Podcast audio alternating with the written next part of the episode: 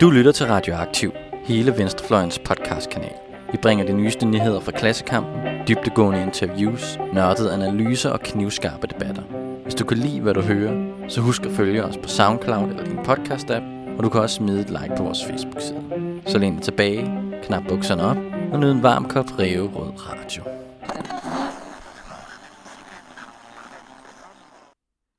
Velkommen til Sanger og Merværdi, Radioaktivs podcast om den økonomiske dimension i verden omkring os.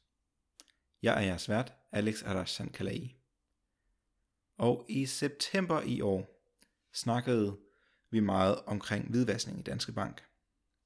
Senere kom det frem, at også Nordea havde bedrevet masser af hvidvaskning. Jeg ønsker at forstå ikke bare, hvad der var sket i den konkrete hvidvaskningssag, men også forstå, hvad er det i vores samfundsmæssige struktur, der driver banker til at begå sådan en hvidvaskning. Derfor mødtes jeg med økonomen Karen Helve Petersen, der i dag er selvstændig med konsulentvirksomheden Radikonsult. Det blev til en længere samtale, end jeg forventede. Derfor er afsnittet i dag delt op i to afsnit. I første afsnit vil Karen gennemgå og forklare basale økonomiske termer og bruge den til at beskrive finanskrisen i 2008. I andet afsnit går vi videre og kigger konkret på både den nylige sag med bankerne og al hvidvaskningen, og vi ser også fremad for at se på, er der en ny finanskrise på vej. Så læner tilbage og nyd andet afsnit af vores interview med Karen Helve Petersen omkring Danske Bank og moderne kapitalisme. Tak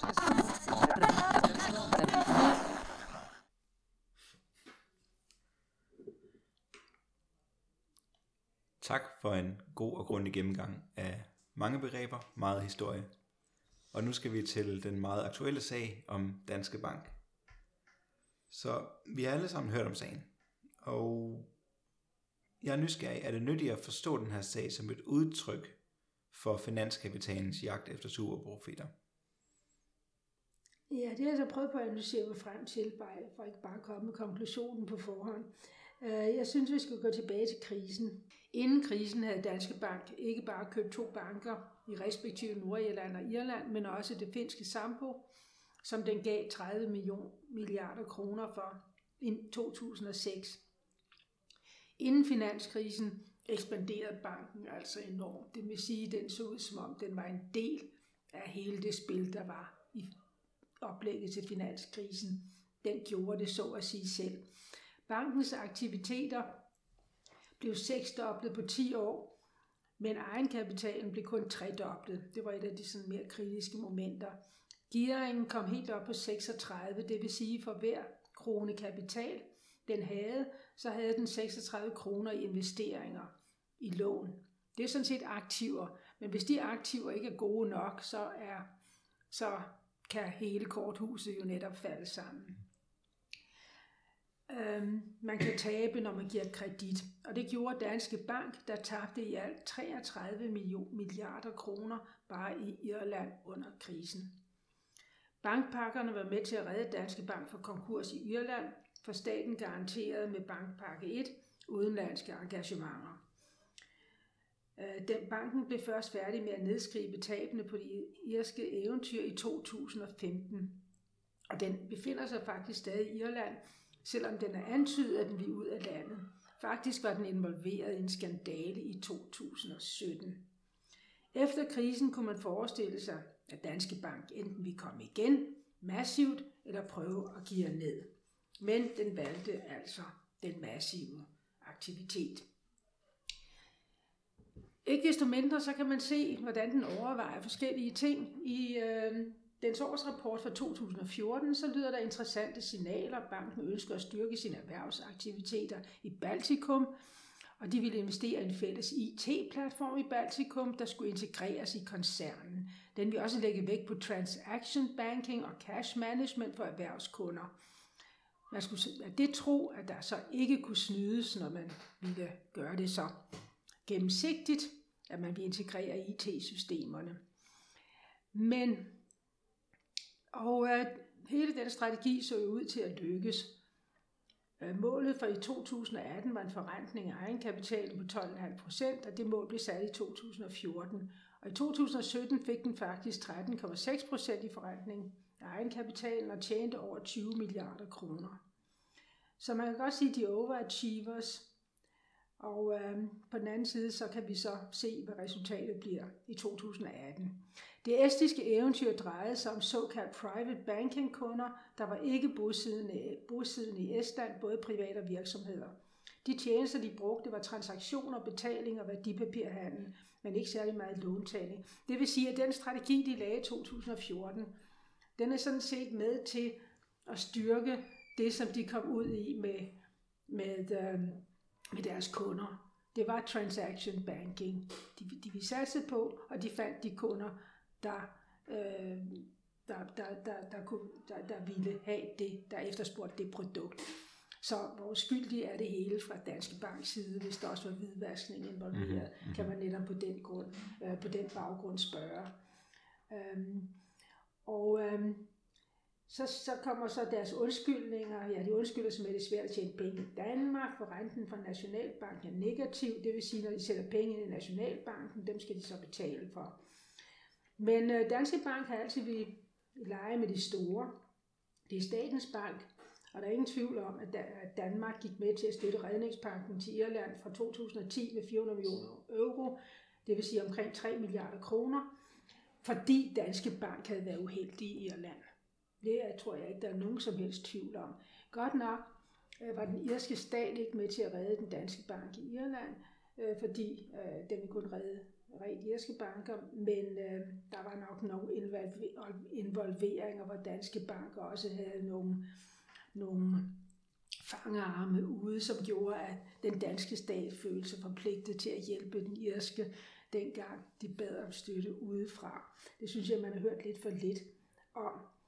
Øhm, men øh, jeg synes i det hele taget, så jeg der sidder og kigget lidt på rapporterne fra banken, og så får man meget blandet besked om, at de vil. Den ene dag vil de ud af noget, og den næste dag er det der alligevel. Og sammenhæng med, hvad de gør, halter endnu mere end for andre store banker. I Irland griner de alle bankens smukke ord om kundeorientering. Så ja, og nu ved vi så, hvordan de har lavet sig snyde i Estland. Og man kan næsten spørge sig selv om, at når man kan lade sig snyde så groft og så tydeligt, om der ikke er noget andet, der ligger bag også. Øh, men under alle omstændigheder, en ting er klar til de spørgsmål. Danske Bank søger superprofitter og med alle midler. Den er et ekstremt eksempel på en uheldig storbank, der gladeligt bevæger sig ud i gråzonen. Man kan så sige, at det er markedet, der kræver disse afkast, men den er selv en del af markedet. Under alle omstændigheder har den hvilet på statens langmodighed og været sikker på, at der ville være støtte at hente. Øh, men man kan også sige, altså til dens, jeg ved ikke om man siger, sige forsvar, men i hvert fald som et faktum, der skal tages med i betragtning, at øh, deltagelse i redningspakkerne har også kostet den, og den betaler sådan set en del skat i Danmark, 5 milliarder kroner øh, i 2017. Men øh, at den er meget desperat efter at komme sig efter krisen, genvinde sit gode ry, det var det, der skete i hvert fald, og øh, så igen har bevæget sig for langt ud. Der, derom synes jeg ikke, der er nogen tvivl. Godt. Så vi har haft en finanskrisen. Vi har haft en dansk bank. Og der har også været mange andre sager med banker, der har snydt. Lige nu er, som vi optager, så er Nordea under undersøgelse for andre hvidvaskningssager, der også drejer sig om milliardbeløb. Øhm, det tyder på, at vi på ingen måde er lykkes med at få kontrol over finanskapitalen, på trods af, at, at hele verdensøkonomien var tæt på en nedsmeltning i 2008. Det borgerlige udgangspunkt det her er, at alle de her sager handler om en blanding af dårlig moral hos direktørerne i virksomhederne, og måske også manglende lovgivning og inkompetente politikere. Lidt afhængig af, hvilken fløj af borgerlig man er i de her forklaringer. Men er det overhovedet realistisk, hvis vi er inden for de kapitalistiske rammer, at løse de her problemer med lovgivning og moral, eller er årsagen til de her problemer dybere, og er det noget, du kan beskrive ud fra den her rentekapitalisme-analyse? Ja, godt spørgsmål. Der er, fordi øh, spørgsmålet er, er det kun et spørgsmål om, om dårlig moral? Der er jo ingen tvivl om, at der er dårlig moral ja, til stede. Det, det tror jeg, vi alle det tror jeg godt, vi kan være enige om. det er vi alle sammen enige ja. om. Men øh, øh, hjælper det med et kursus i, i spejder, øh, i, i spejderære, det tvivler jeg på.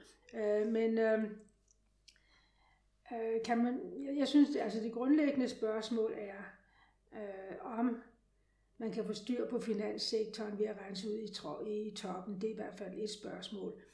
Øh, nej, det tror jeg ikke, man kan, men der skal alligevel renses ud. Men jeg synes, det er vigtigt at se på problemerne. I finanskrisen var det tvivlsomme papirer, hvor bankerne fik overbevist regulatorerne om, at hvad de foretog sig var en kreativ og innovativ udvikling af den finansielle sektor. Bankerne overbeviste de offentlige instanser om, at de gjorde det rigtige. Så det var ikke bare et udtryk for dårlig moral. De fik simpelthen øh, staten øh, i, i USA, var det SEC, Danmark Finanstilsynet med på at godkende, hvad de gjorde.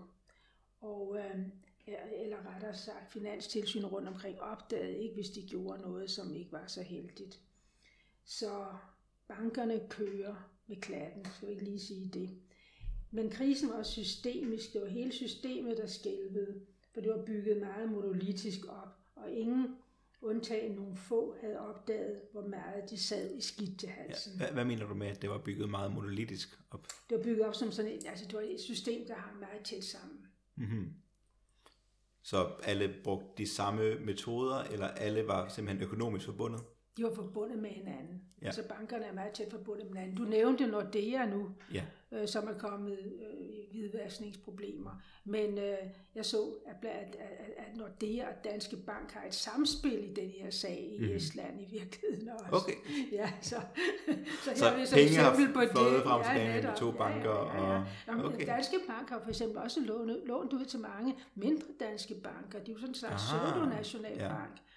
Øh, så, så de spiller virkelig ja. en, en helt central rolle i det danske pengesystem. Det er der slet ingen tvivl om. Øhm, men, øhm, men som sagt, det var et system, der skælvede, fordi det var meget monolitisk. Og, øhm, og så må man også sige en anden ting med hensyn til, hvordan, hvordan det hele ligesom kunne udvikle sig, var, at man har nogle begreber, det er noget, jeg også går ind på, ind på i min bog, såsom risiko.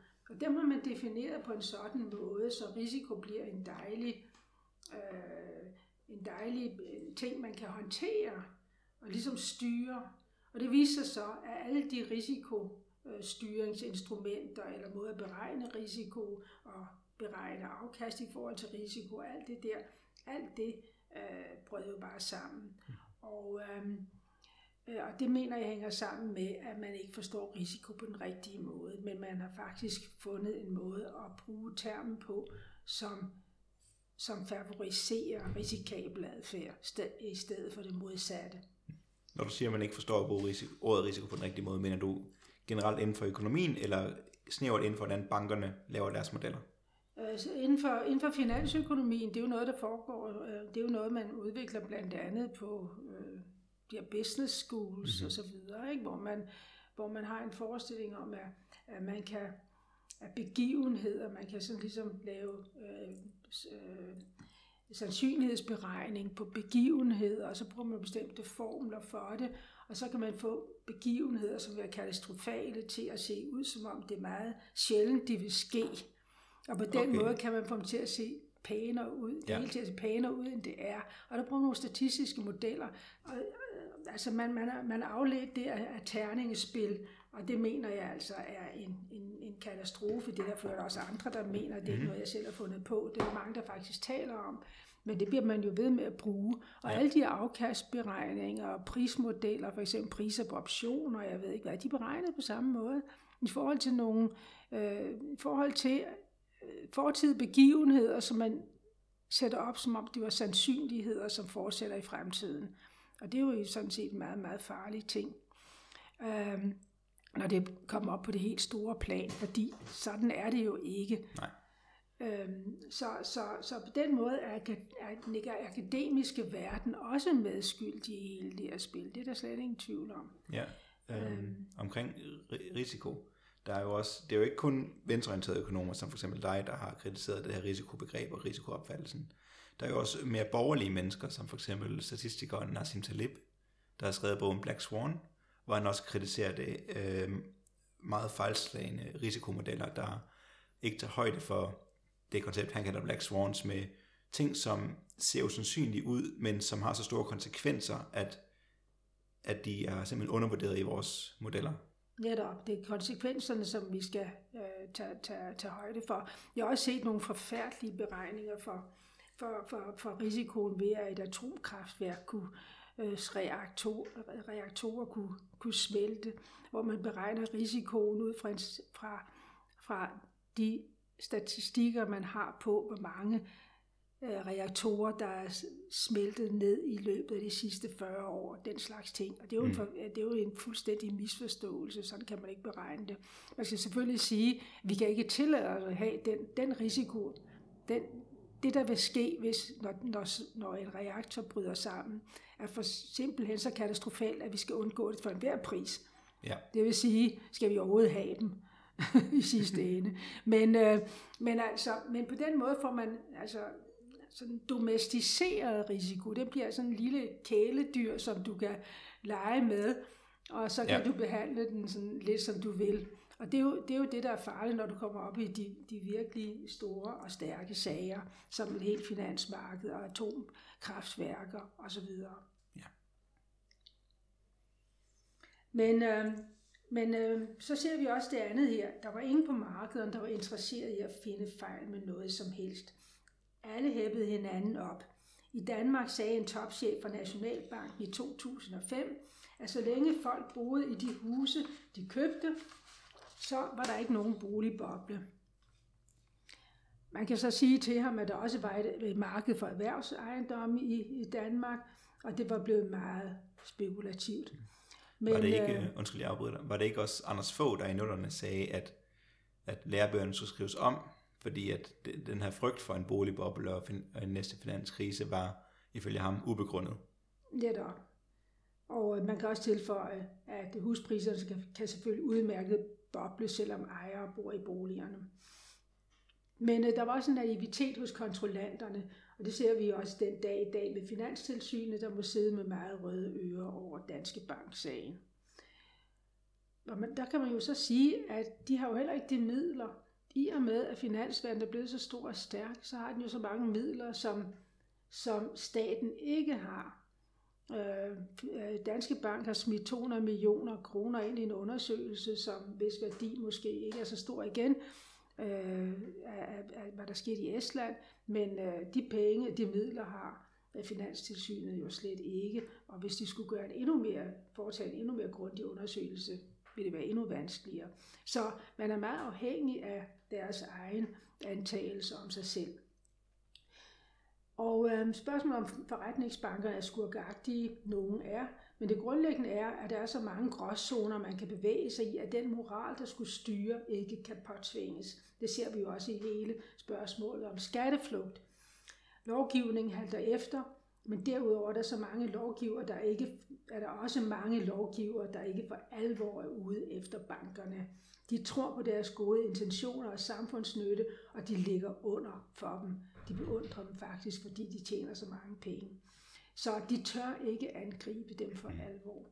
Og dertil kommer selvfølgelig, at de banker objektivt set har så stor en rolle i vores samfund. Så der, derfor frygter de jo også, hvad der vil ske, hvis de bryder sammen. Men øh, mere kritiske kunne de godt være. Så er der reformatorer af bank, bankvæsenet. De mener, at bankerne skal stækkes, eller at man skal skille forretningsbanker ud fra investeringsbanker. Det er bestemt ikke nok. Det er klart, at investeringsdelen af interessen for bankerne ligger ikke i dig og mig og vores usle små konti. Men når de så også har kontorer i Luxembourg, Gibraltar hvor ellers, så er det klart, hvad den står på. Og de store virksomheder har også hovedkvarter de samme sted, hovedkvarter de samme steder i Irland, Luxembourg eller på Jersey eller andre steder, hvor man er svært ved at finde dem. Det forklares med, at de gerne vil undgå at have, have at gøre med flere forskellige jurisdiktioner. Men øh, uanset hvad, så er bankerne og de store virksomheder meget tæt knyttet sammen, også der, hvor de holder deres hovedsæder. Det er et stykke. Jeg tror, det bliver svært at stoppe bankerne, medmindre man ser på organiseringen af selve samfundsøkonomien. Ellers, hvis man stopper et sted i bankvæsenet, så vil det bulle ud et andet sted. Det har vi set flere gange i den danske historie. For eksempel det grå pantebrevsmarked mm-hmm. øh, fra, fra 70'erne, hvor øh, der var en masse kapitalrestriktioner, og så gik folk ud og fik sig et lille pantebrev alle mulige ja, okay. steder ja. i, i, i baggårdene. Øh, så der var et, et, et marked, altså man kunne få, man kunne få et tillægslån til sin bolig. Ikke billigt, men man kunne få det i ja. hvert fald på grund af det her marked. Det var der mange, der tjente tyk på. Og øhm, så alt det øh, er, en risiko ved, ved, ved, ved, ved, ved de her systemer, man kan sætte op. Og derfor er der ikke rigtig nogen, øh, der er kommet med mange særlig gode idéer til, hvad man kunne gøre. Ja, Altså, har... hvis, hvis der var en vilje. Ja. Den vilje tvivler jeg også på selvfølgelig, fordi ja. den kan man ikke se i de ledende kredse. Men uh, selv hvis der er en vilje, så, uh, så, så er det meget svært at se, hvad der kunne gøres, hvis man kun vil gribe ind over for bankerne. Nej, det tætteste vi kommer på vilje er, at nu, hvor, lige nu, hvor Danske Bank-sagen er så stor, så er politikerne gang med en lappeløsning omkring bankreglerne. Men det er heller ikke noget, som... Altså, det er, et skridt, det er måske et lille skridt i den rigtige retning, men jeg tvivler på, at det får den store effekt. Ja, ja, fordi så, så siger man, nu er det hvidvask, der er problemet, så kaster man sig over hvidvasken, men der er mange andre ting, som, som ja. man kan finde på. Ikke?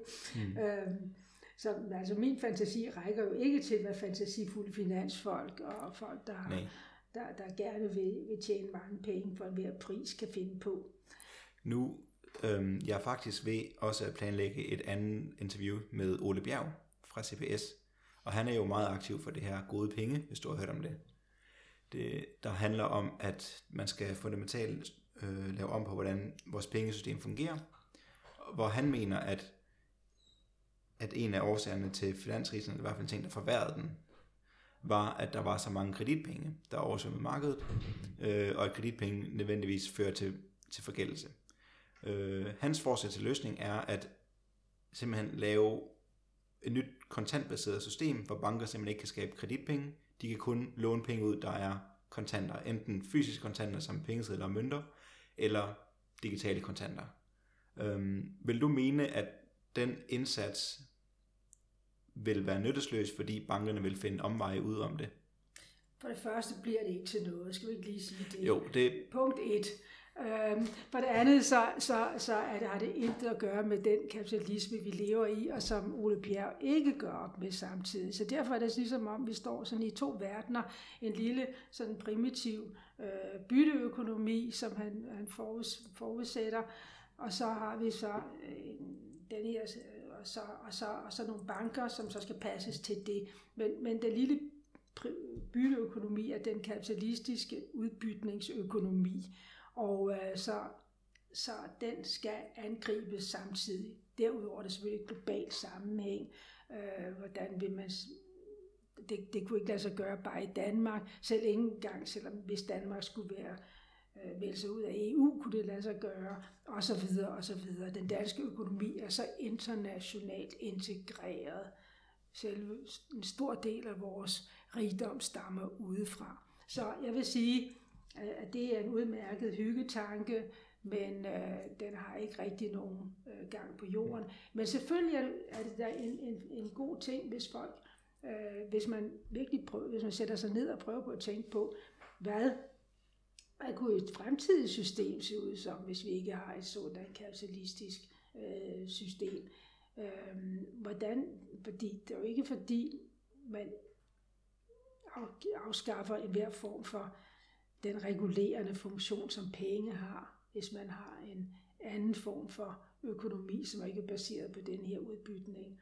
Øh, så eller den store finanskapital. Så, så der, der, selvfølgelig skal man tænke alle de her ting igennem. Så mm. det, det, det, jeg synes, det, det er jo et godt initiativ, øh, og, øh, og der er også mange, der, der er glade for det. Det, det. det er sådan lidt i forlængelse af basisindkomst og så videre og så Ja. videre.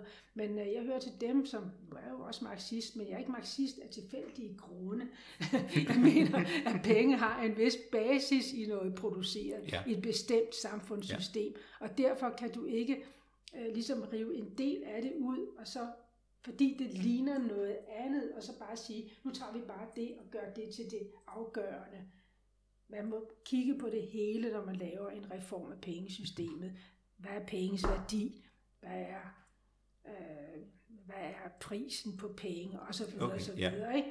Øh, så, så alt det her øh, hører med øh, i, i, i billedet, og det synes jeg ikke rigtig er taklet.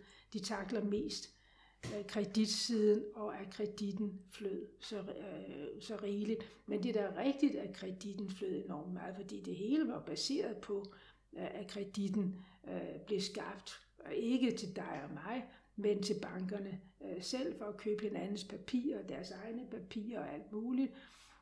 Og, og det mener jeg godt, man kunne stoppe, og det har man jo gjort den til en vis grad ved at, at forhindre de, de her self-deals og så videre. Men øh, i USA er der jo det interessant, at den meget komplicerede lovgivning, man fik efter finanskrisen, Dodd-Frank-loven, nu er ved at blive ophævet af Donald Trump igen, øh, som netop skulle øh, sætte, øh, skulle regulere meget mere Okay. og Ja. kontrollere meget mere. Så, så jeg ser bestemt ikke fra den side, at der, der er store øh, fremskridt. En anden ting er, at øh, øh, i, øh, i øh, redningssituationen efter finanskrisen, der er centralbankerne jo sådan set kommet til at spille en meget, meget stor rolle. Det er jo dem, Ja. der er reddet ved deres quantitative easing, altså det vil sige, at de har købt papirer op, øh, og på den måde øh, li- øh, gjort markederne mere likvide. Altså det vil sige, at de har billedligt talt trykt en masse penge. Ja, billedligt talt, vulgært sagt, jeg, en masse penge. Øh, men netop ved at, at købe papirer op, som så skal skabes også for, at de har noget at købe op. Øh, så, de, så, finans, så, så centralbankerne har også været med til at, at fodre den, den, den boble, vi har mm. nu.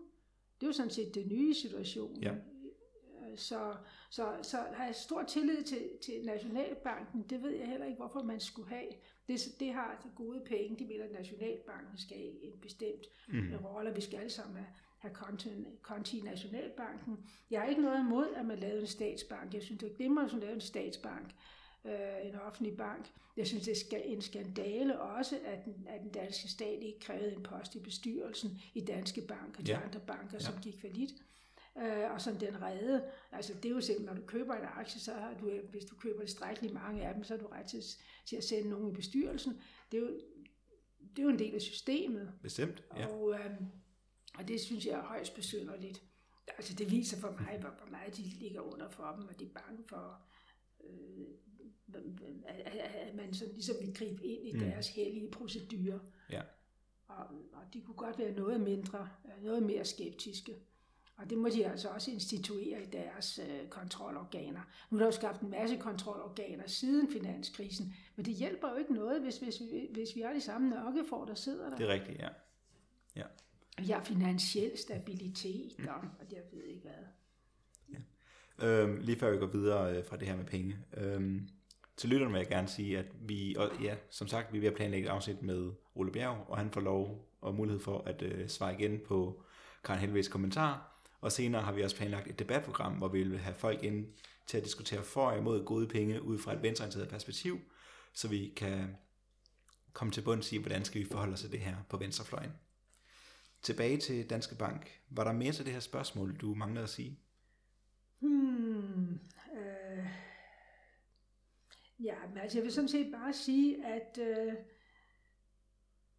bag alt det ligger jo også, at krise har deres oprindelse i noget mere virkeligt, nemlig øh, at der var højere arbejdsløshed, stagnerende lønninger, og ikke mindst USA's rustbælte, og at en masse virksomheder forladt USA, og øh, det havde jo ført til altså den her kæmpe skævhed i indkomsterne. De rige blev rigere, rigere, rigere, rigere, og øh, det gjorde middelklassen ikke. Dens indkomster stagnerede, og den fattigste tredjedel havde det dårligere. Og øh, hvordan er det så i dag? Ja, det er jo så spørgsmålet. Øh, der er nogen, der prøver på, på meget brutale måder at lave om på det, og der er mange, der så kan sige, ej, det er ikke lige den måde, måde man skal gøre det på. Øh, men, øh, men der er mange optagter også til en ny krise, hvis det er det, du gerne vil høre om. Ja, fordi, fordi Deutsche Bank har for eksempel for to år siden, tror jeg, der var skrevet en, måske var det kun et år siden, skrevet en artikel, hvor de øh, forudser inden for de næste få år, er der muligvis en ny finanskrise, der kommer på baggrund af, jeg tror, de har otte forskellige kandidater til en årsag. Det, det er sådan noget som bankkrise i Italien, alt for mange penge på ud i systemet på grund af kvantitativ lempelse, du nævnte tidligere, og sådan nogle ting. Øh, JP Morgan, som er sådan en stor investeringsbank, ja. øh, har også sagt, øh, der snakker om en finanskrise, de har et meget præcist estimat. Deres øverste kvantitative analytiker har, så vidt jeg husker, sagt første halvdel af 2020. Så det var meget præcis forudsigelse. Nu får vi se, om, om de rammer plet. Men er du enig i, at vi står over for en ny finanskrise inden for få år? Og hvis du er det, hvor ser vi konturerne af den? Jeg ser mange krisetegn, men øh, jeg vil ikke sige, altså jeg tror ikke, at øh, bankerne måske helt har de samme sådan, så giftige øh, problemer på toppen som, som dengang, Okay. 2007-2008. Så jeg vil sige, at der er mange kriser rundt omkring, og der er mange problem, øh, problemkomplekser, Mm-hmm. som øh, gør, at, at, at det hele kører rundt på mærkelige måder. Men øh, lad os se på, hvad der, hvad der er tegn i øjeblikket, og hvad tegn er på. Det amerikanske aktiemarked er nu højere end nogensinde. Kurserne er enormt høje. Trump forsøger at jage industrien hjem, men uden helt at vide, hvordan kæderne ude i verden hænger sammen. Så udkommet af hans 12-krig er svær at forudsige. Man kan også se, hvordan EU, USA og England har hjulpet til med kreditøgningen via redningspakker og så de der kvantitative lempelser efter finanskrisen, som har efterladt en kæmpe, øh, kæmpe likviditet, en masse øh, lånepenge, som søger ordentlige, som søger investeringsobjekter. Og, øh, og alt det øh, er de godt nok, det, det sidste, de der lempelser, er de nu ved at trække i land på. Jeg er sikker på, at der vil ske noget alvorligt i hvert fald, hvis renterne, pengerenterne stiger kraftigt. Man kan se, at USA har fået højere renter, og chefen for deres nationalbank, Fed, han prøver på, øh, ja, han prøver sådan gelente øh, at komme frem med yderligere stigninger, uden at gøre det for drastisk. Men, men øh, og der er ikke sket nogen modvirkninger. Altså det, man kunne forvente, det var, at børserne ville falde. Det har de ikke gjort. De er tværtimod steget. Og der, til det kan man så sige, at, øh, at øh, dollaren har den effekt, at når renterne så bliver højere i det amerikanske marked, så kommer det kapital ind i USA, Mhm. mm-hmm. altså finanskapital flyder ind i USA. Ja. Så de nyder godt af det, så længe øh, det ikke går ud over øh, deres interne lånebetingelser. Mm-hmm. Øh, så, men alt det er jo igen også et, hvad skal man sige, er jo også inden for selve finansmarkederne. Skyggebankernes øh, porteføljer stiger. Øh, det vil sige, altså alle mulige kreditfænomener stiger. Øh, emerging markets har dermed øh, fået stigende gældsproblemer. For en, anden, for en af de ting, der jo øh, gælder for banker, det er, at aktiv og passiv skal følges ad i et eller andet omfang, selvom de fordeles forskelligt. Og øh, de gældsproblemer, de, de øh, er ved at blive alvorligt store. Vi kan for eksempel se på Argentina, Tyrkiet, og selv i Kina er der ved at komme gældsproblemer. Øh, men gæld stiger også meget i virksomheder, så det er så det andet faresignal, kan man så sige. Og øhm, dertil kommer der en afmatning i forbruget, der går fra ting, fra varer til tjenesteydelser. Det har Ja. jo også en effekt på, hvordan økonomien kører. Kan, kan lige stoppe dig? Du sagde, at gæld stiger meget i virksomhederne. Ja. Mit indtryk har været, at så det var et globalt fænomen, at gæld stiger meget i virksomheden. Mit indtryk har været, at i de europæiske virksomheder, i hvert fald i sådan Danmark, Norge, Sverige, skandinaviske i hvert fald, muligvis også hele Europa, at der har rent faktisk været en ualmindelig stor opsparing i blandt virksomhederne. Um, er, det, er det et fejlindtryk, jeg har fået, eller, eller er der samtidig nu, er der på en gang nogle virksomheder, der har kæmpe opsparinger, som de ikke gider investere i øh, her, her i landet, samtidig med, at der er andre virksomheder, der, der har stor gæld, eller har jeg bare misforstået situationen? Øh, det, mine tal, de stammer fra USA. Okay. Så derfor så, så øh, jeg har ikke rigtig øh, kigget på det i Danmark, så, så det skal jeg ikke udtale mig om. Okay. Øh, men, øh, men, øh, men, men, men der kunne være en grund til, at gæld stiger, netop fordi det er så billigt at optage lån. Ah, ja. Så, så har du jo en interesse i, hvis du kan få, få lån til 1% eller mindre, hvorfor så ikke tage dem? Men de lån, de skal jo refinansieres på et vist tidspunkt. Det er jo Mhm. ikke en fast rente Nej. i, i meget, meget lang Nej. tid. Så det er i sig selv farligt. Og så hvis de aktiver, som du så skaber med de lån, investerer med, hvis de aktiver så ikke giver det, de skal, så har du så Okay. okay. badesen. Ja. Ja. Så derfor så er der et argument for, at, at det faktisk godt kan være tilfældet. Og forbrugerne øh, øh, øh, har også øh, lån selvfølgelig. Og øh, så det helt store faresignal, det er selvfølgelig rentestigningerne, men på den anden side, så prøver de der centralbanker at holde igen på rentestigninger, men de kan ikke kontrollere rentestigningerne. Aha. Hvis nu øh, der kommer øh, større, øh, der kommer overophedning, eller markederne opheder, Ja. ja. og, og, og lønningerne stiger osv., osv., alvorligt og meget, så vil renten stige på markedet, og så må centralbankerne også få renterne til at stige, og det vil også få boligmarkedets renter osv. osv. til at stige. Og mange, også i Danmark, er meget afhængige af en meget lav rente på deres boliglån.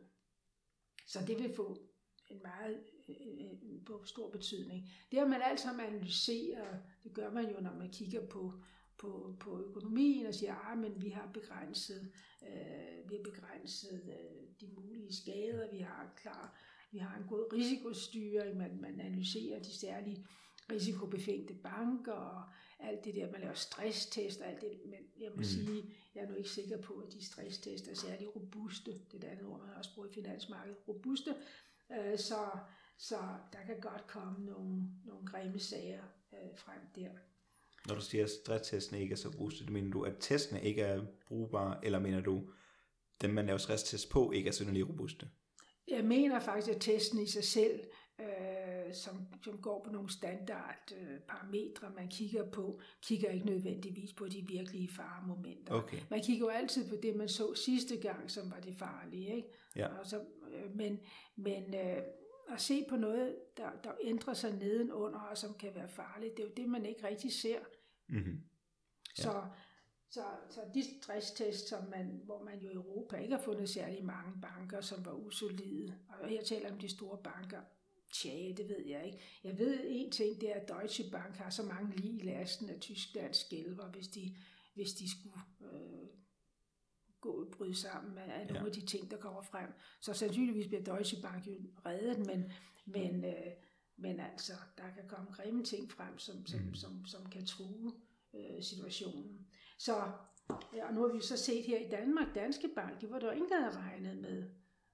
Der er ma- mange andre banker i verden, der kan have noget tilsvarende. Danske ja. Bank var jo ikke alene, de handlede med nogen. Ikke? Ja. De hjalp deres kunder til at komme andre steder hen. Det er rigtigt, ja. Ja, ja. Så du skal kigge på hele det forløb, hvor mange banker er involveret i, før, før, før de der russiske oligarkers penge landede på Cayman Island. Der har de været mange steder rundt. Øh, Så, så, og gjort mange, mange ting, så, så jeg, jeg, jeg vil ikke sige for meget, før, før jeg er sikker på, at alting er analyseret. Det er Ja. jeg ikke sikker på, at det er. Nej. Men øh, der er også de her skyggebanker, og øh, man taler også om i Afrika, de er ved at blive meget forgældede, fordi øh, Kina jo investerer meget i Afrika, men det gør de på basis af nogle lån, som de giver. Lån er godt nok billige, men øh, de, og de bruges til at finansiere, investere til at finansiere infrastruktur, som mm. så i sidste ende skal give det afkast, som skal betale, bruges til at betale tilbage på lånene. Øh, mange mener, at det, der måske er et misforhold her, men når Ja. omstændigheder stiger øh, gælden ret voldsomt. Så, Mhm. mm. så selvom renten er lav, kan det alligevel betyde noget for de landes budgetter. Så, øh, så overophedning, gæld og så videre, der har vi nogle ting, som, som øh, måske kan øh, gå ind og blive øh, meget øh, faretruende. Men jeg synes, det er et interessant perspektiv, hvis vi taler om sådan lidt mere langsigtet fremtid. Det er det, vi taler Det er robotiseringen, ændringer i arbejdsprocesserne, robotisering, kunstig intelligens, mm-hmm. hvor, hvor mange mennesker forestiller sig, at man i fremtiden bare glidningsløst kan komme over i sådan et samfund, hvor vi sidder og kigger på, at robotterne arbejder, så at sige, eller går i skoven i mellemtiden. Og øh, der må jeg sige, at så naiv er jeg ikke. Jeg tror, at jeg tror på, at det kan foregå uden, at der kommer meget store kriser. Nej. Fordi så har vi ikke den værdiproduktion, som holder hele systemet sammen. Øh, så, så, så okay, men altså, det er der nogle af os, der ser frem til med glæde, men, øh, men, men, men i hvert fald tror jeg ikke på, at det sker som, som en gnidnings, øh, som et problemfrit øh, område. Øhm, men jeg synes, det er, øh, jeg synes, der er en ting, som, jeg, som hvis man nu skal se på det, som der sker der noget positivt set fra en venstreorienteret side, så må man sige, at det at forbruget lægges om, og der er mindre, altså en vis tendens til mindre nytteløst forbrug, mm-hmm. øh, det gør jo sådan set også, at produktionen tvinges i en anden retning, som i sig selv bærer over mod andre produktionsformer. Og det er ja. måske nogle produktionsformer, som netop er mindre værdiskabende, og dermed mere og dermed vil øge nogle grundlæggende kriser faktisk. Men hvad mener du, når du siger, at du ser en, du sagde, du ser en forbrug lægges om til mindre nyttesløs forbrug? Ja, altså øh, der er jo ingen tvivl om, at mange, mange foretrækker mere, øh, mere bæredygtigt forbrug, ikke bare købe ind for Aha, en ja. anden ting. Vi har, vi har, øh, vi har en overgang til mere servicebetonet mm-hmm. forbrug, som, som er en anden økonomi, som, som har nogle konsekvenser for, for de grundlæggende forhold, som jeg ikke rigtig synes, der er en god analyse af, fordi så kommer man over et meget, meget vanskeligt område, nemlig hvilket arbejde, der er værdiskabende, og hvilket der ikke er. Og det har vi ikke tid til at tale om i Nej. dag, heldigvis. Men, men, øh, men øh, og, der, og, den, og den slags viser sig i, at der netop kan komme kriser. Du kan for eksempel se med hensyn til, til forbruget, og forbruget lægges om, og for eksempel lægges hjem til, til, til de lande, hvor forbruget finder sted, ja. i stedet for øh, så meget import. Du kan se, at Mærsk har problemer, transportsektoren har problemer, øh, fordi der er mindre, øh, der er faktisk mindre fysisk volumenhandel. Okay. Ja. Det er spændende, fordi man snakker jo meget om, øh, at detaljhandlen beklager sig over, at folk køber mere og mere over internettet og sådan noget, i stedet for at købe butikker, at der altså volumen af ting, folk køber fra Kina på de her hjemmesider som Wish eller AliExpress og sådan noget, det er jo stedet gevaldigt. Men er det så bare forbrug, der hvad skal man sige, flyttet fra et sted over til et andet, så det er ikke fordi, det er forbruget, der er stedet, det er bare flyttet? Ja, det er flyttet. Det mener jeg i hvert fald. Jeg mener faktisk, at, at Mærsks vanskeligheder øh, har at gøre med, at, øh, at øh, en del processer bliver lagt om. Mm-hmm. Og at for eksempel alt det med at transportere øh, ja, et, et råmateriale hele verden rundt mange gange, ja. før det bliver til en vare. Ja. At mange af de processer vil lægge om. Selv altså i Afrika er man nu begyndt at, at virkelig kigge alvorligt på, mm. at man ikke kan holde hele værdikæden fra bomuldsproduktion til tekstilproduktion ja. i kontinentet, i stedet for at sende bomulden til, til Kina for mm. at blive til stof, som så kommer tilbage igen, hvor man syr det osv. Ikke? Altså, der, der er nogle af de kæde, nogle af de forbindelser, som ændrer sig, og øh, det mangler man en, en uh, god analyse af, eller det ved jeg ikke, om jeg, man gør, ja. men jeg kender den ikke. Nej. Okay. Um, hvis vi lige bliver, bliver transport, fordi det, det synes jeg er spændende med den her globale udvikling og forbrugsudviklingen. Kina har, i gang i, har gang i det, de kalder The Belt and Road, uh, Belt and Road Initiative, hvor de nærmest vil genopbygge den gamle silkevej, der forbandt Kina til Europa, hvor de har øhm, nye øh, søhandelsruter, hvor de bygger havne i både Afrika og i masser af ja, asiatiske lande langs havet den vej. Øhm, og igennem Centralasien sådan noget, bygger de jernbanenetværker og kæmpe fabrikshaller og lagerhaller og sådan noget. Øh, kæmpe investeringsprojekter. Øhm, hvordan hænger den her kæmpe investering i transportnetværk sammen med den tendens, du ser til reduceret øhm, transport af varer? Ja, altså det er jo, altså det er jo ikke fordi, vi ophæver øh, verdenshandlen. Det tror jeg bestemt ikke på. Du har for eksempel råvarer, som jo ligger der, hvor de ligger, og Ja, som okay, skal transporteres ja. rundt omkring.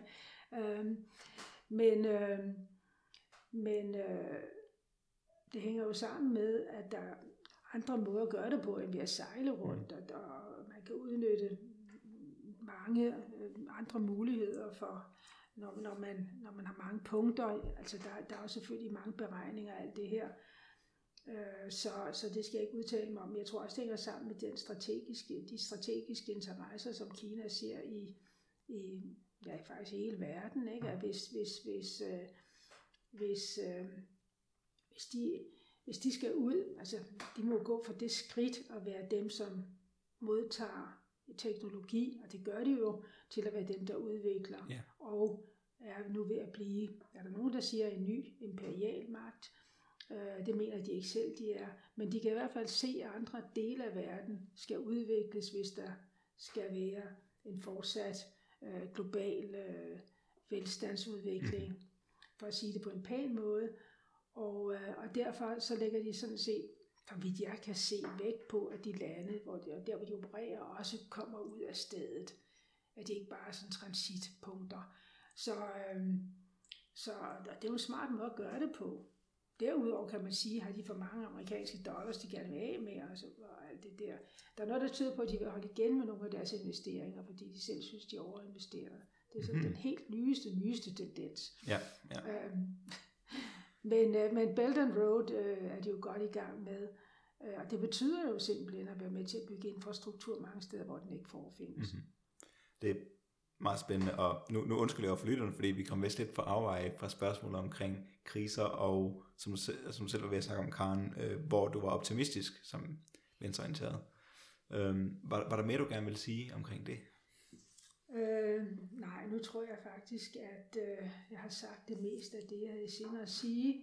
Øh, og øh, ja, det er en spændende tid, vi lever i, Mm. fordi jeg synes, at, at der er tendenser, som, er, som, som går i en positiv retning. Der er stor modstand mod nogle af de ting, der sker. Altså en modstand, Ja. som, som øh, nogle ledende folk må lytte til. Og når jeg siger ledende, så mener jeg ikke bare politikere, men også det højere erhvervsliv, som jo også er dominerende. Og øh, så derfor så, så er der nogle drejninger, der sker.